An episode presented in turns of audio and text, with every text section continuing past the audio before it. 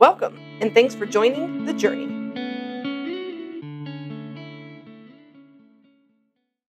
Hi, my name is Leah, and I'm a worship pastor in Ohio and the creator and host of the Journey podcast and website. I'm on a journey to yes as I follow the Lord's leading in this season of my life, and I hope to inspire others to step out of the boat like Peter and walk on water, never looking to the left or right and getting distracted, but rather fixing your eyes on Jesus, the author and finisher of your faith.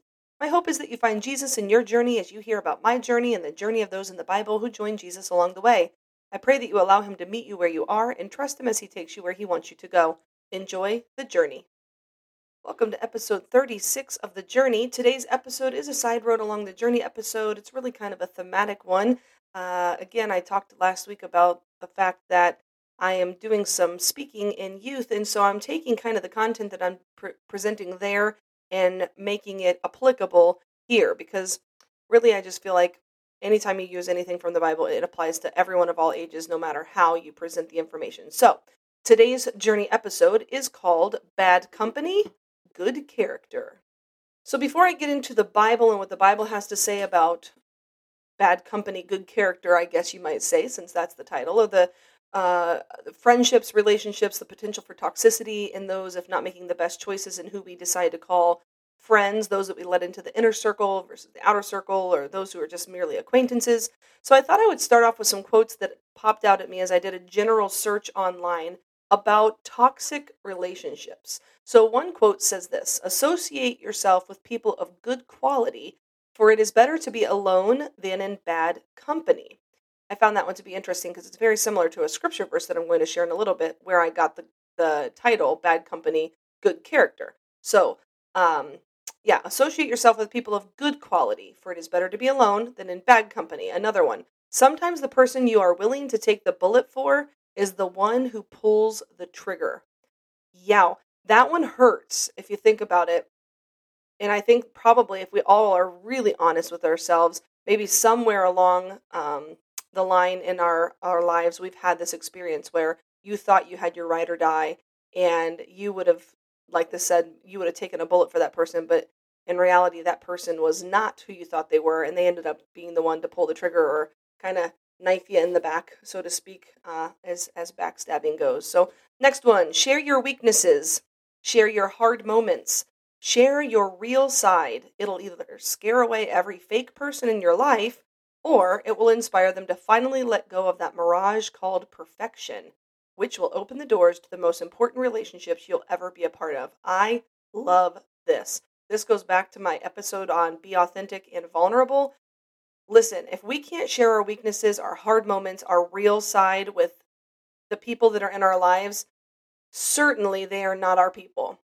Right? If we have to have this mirage or this mask of perfection all the time, like things are just great, we're looking through rose colored glasses, it's just not, you know, what it is we are portraying as reality, right? Perception is reality. So what, what people are perceiving as real is not in fact that at all. Man, that is just not the place to be. So if you want the most important relationships that you'll ever be a part of in your life, please share your weaknesses, share your hard moments, share your real side because that allows them the opportunity to be vulnerable in return, take off their mask of perfection, and become real with you as well. It's a great place to be. Love that quote. Next one fake friends show their true colors when they don't need you anymore. Man, anybody ever have people in your life that are just there because they need something for that moment? Yuck, that's not fun. Um, another one be careful who you call your friends. I'd rather have four quarters than 100 pennies. Another one the saddest thing about betrayal is that it never comes from your enemies. That's an interesting one right there to consider. That is that is so true. Another one, it's not about who is real to your face. It's about who stays real behind your back. I say this to my kids all the time. I said it to the teens on Sunday. If someone in your friend group who you consider a quote unquote friend is constantly talking about someone else in your presence, meaning their mouth is always filled with another person's name, you can guarantee that at some point in your relationship, your name will escape their mouth when they're not in your presence. I can promise you that right now. So be careful, be cautious, listen carefully to the people who speak around you. If they're always talking about somebody else, they're likely talking about you too. Yuck. Don't like that. Next one time alone can prove the worth of friendship. As time goes by, we lose the false ones and keep the best. True friends stay when all the rest are gone. I do want to point out for just a second is that I don't necessarily believe that we lose the false ones. I do think that there are seasons in life where some people are there for a season and for a reason, and then they're not. That doesn't mean that they were fake or false friends. It just means that they were seasonal relationships. So I don't want you to mistake that for maybe something that you've experienced in your life as far as like, well, I had these friends and now they're not there. That doesn't mean that they were never true friends to begin with. It just could mean that your paths no longer cross in the same way. Therefore, not necessarily false, but seasonal. Anyways, just thought I'd point that out for just a second. So now I want to skip ahead to what the Bible has to say. There are so many choices out there, but I chose to stick with four of them specifically. So one comes from Proverbs. It says, A bad man spreads trouble. Now, I don't want you to think about, you know, a bad man. Just think about a person maybe of not of great character or or having some kind of, you know, character issue. Um, a bad man spreads trouble. One who hurts people with bad talk separates good friends. A man who hurts people tempts his neighbor to do the same and leads him in a way that is not good. Listen, negativity breeds negativity. If you're around somebody, like I said, who is always bad mouthing somebody else or just talking about somebody else, or is just negative, most likely it's going to end up becoming a toxic, negative environment, right? A person who hurts people tempts his neighbor or the people around him to do the same thing. Hurting people hurt people. You've heard that, right? All right, the next one comes from Psalms 41. It says, My enemies say bad things about me. They ask, When will he die and be forgotten? Now, that may not necessarily be true of you. People are probably most likely not saying that. However, this next part is what gets me. It says this If they come to me, they don't say exactly what they're thinking. They come to gather a little gossip and then to go spread their rumors. Those who hate me whisper about me. They think the worst about me. They say, He did something wrong. That's why he's sick. He will never get well. My best friend, the one I trusted, the one who ate with me, even he has turned against me man, that one is something to chew on for a little bit. And I don't even think, you know, it says enemies and those who hate me. I don't even think it has to be people who like hate or despise or would call you an enemy. I think it could it could simply be, you know, some acquaintances or people in your your work circle, some people maybe even at church unfortunately, some people that, you know, you see on the sidelines when you're sitting with uh, watching your kids play games or in, in musicals and things like that. Sometimes people just like juicy details. And so you got to guard your mouth and and protect some things that maybe you don't want other people to know because again, if if you are in someone's presence who talks about others, most likely whatever it is that you share, especially if it's something that's not um, maybe putting your best foot forward, maybe you're being a little open and vulnerable, most likely that information is going to travel to somebody else, and you don't want that. You don't want that.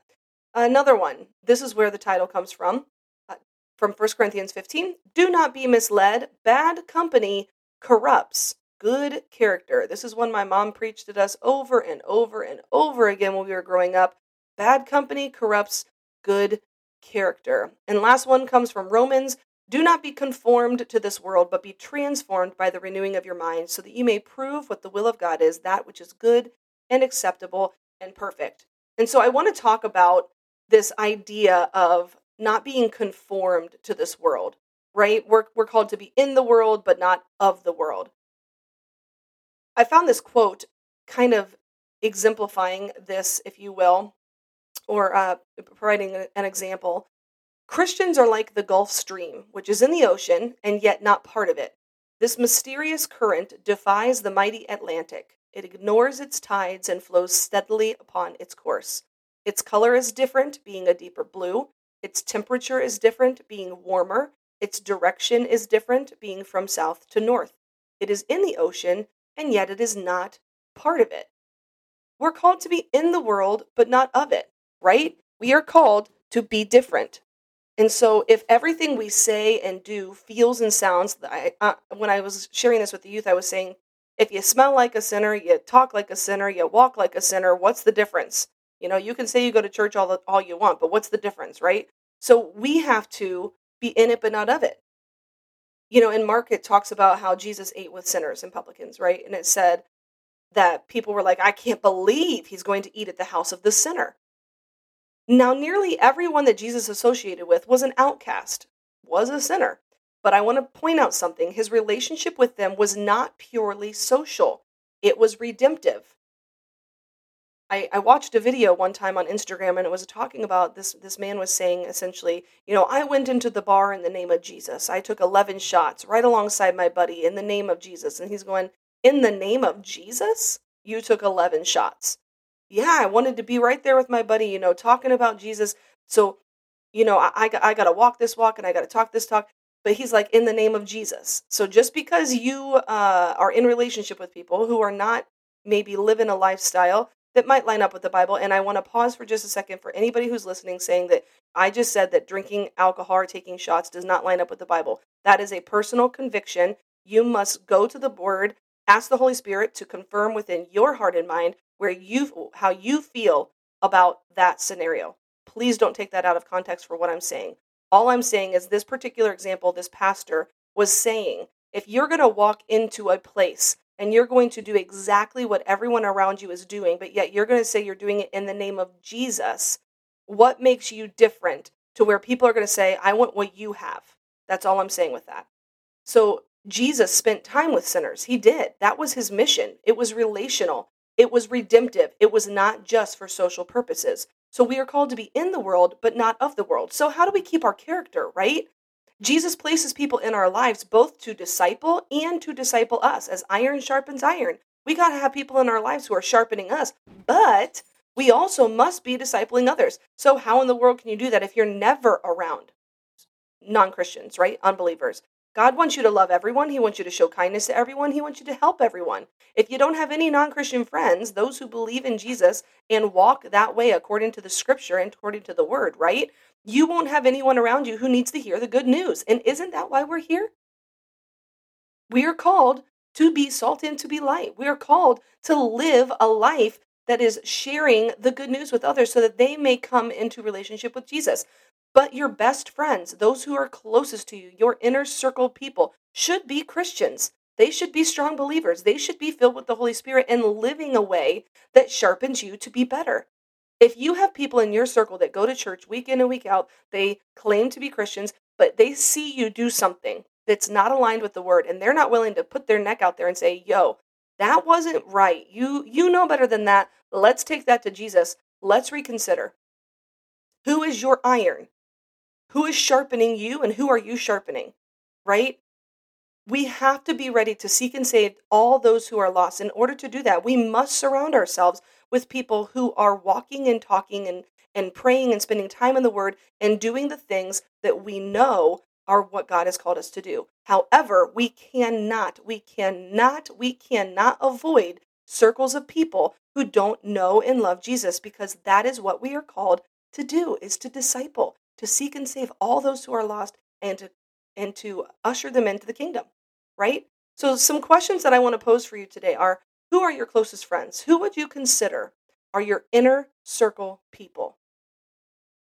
Your two or three, right? When I when I did the episode on on friends and I said find your find your people from that book from Jennie Allen. Who are your three closest? Remember Jesus had the three closest, then he had the 12, you know, the remaining 12 disciples, and then he had the 75.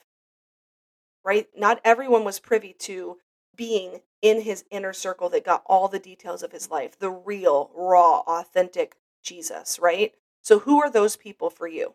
And then, who would you say are your outer circle friends? Who are the other of the quote unquote 12 disciples, the remaining ones that you would share details with, that you would be able to call and ask to pray with you, but they are not your inner circle. So who who are those people for you? And then who would be your remaining, your acquaintances, people that you may sit alongside at games when you're watching your kids play, you may sit next to in the theater as you're watching a show choir competition or or a musical or something, maybe your kids are buddies and so you meet up in a parking lot as you're swapping out for your kids spending the night at, at the another kid's house, whatever that may be. Maybe it's someone that you sit next to at church but you don't necessarily Uh, enter into a close relationship with? Who who are these people for you? And do these people do these friends of yours do they draw you closer to god?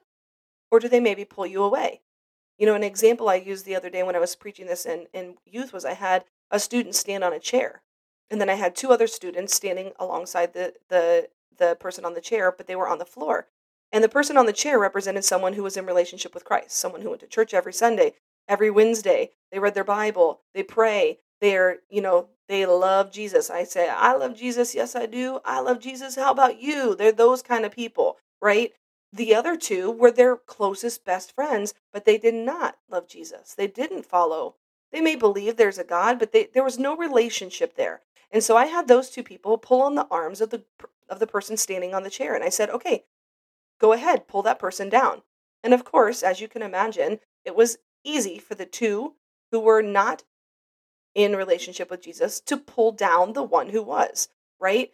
It's it's difficult to stand firm in your faith if your faith isn't firm, isn't firmly built on the foundation, and, and you know that you know what you believe and in whom you believe, right? So, do these people draw you closer, or do they, like this example, pull you down, pull you away? Are you influencing them to draw closer to Jesus?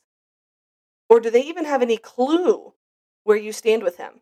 Because you sound like them, you watch things like they watch, you do what they do, right? How do they know that you love Jesus? How how is it different? It's not like you're walking down the halls wearing a badge that says, "I'm a Christian." Are you?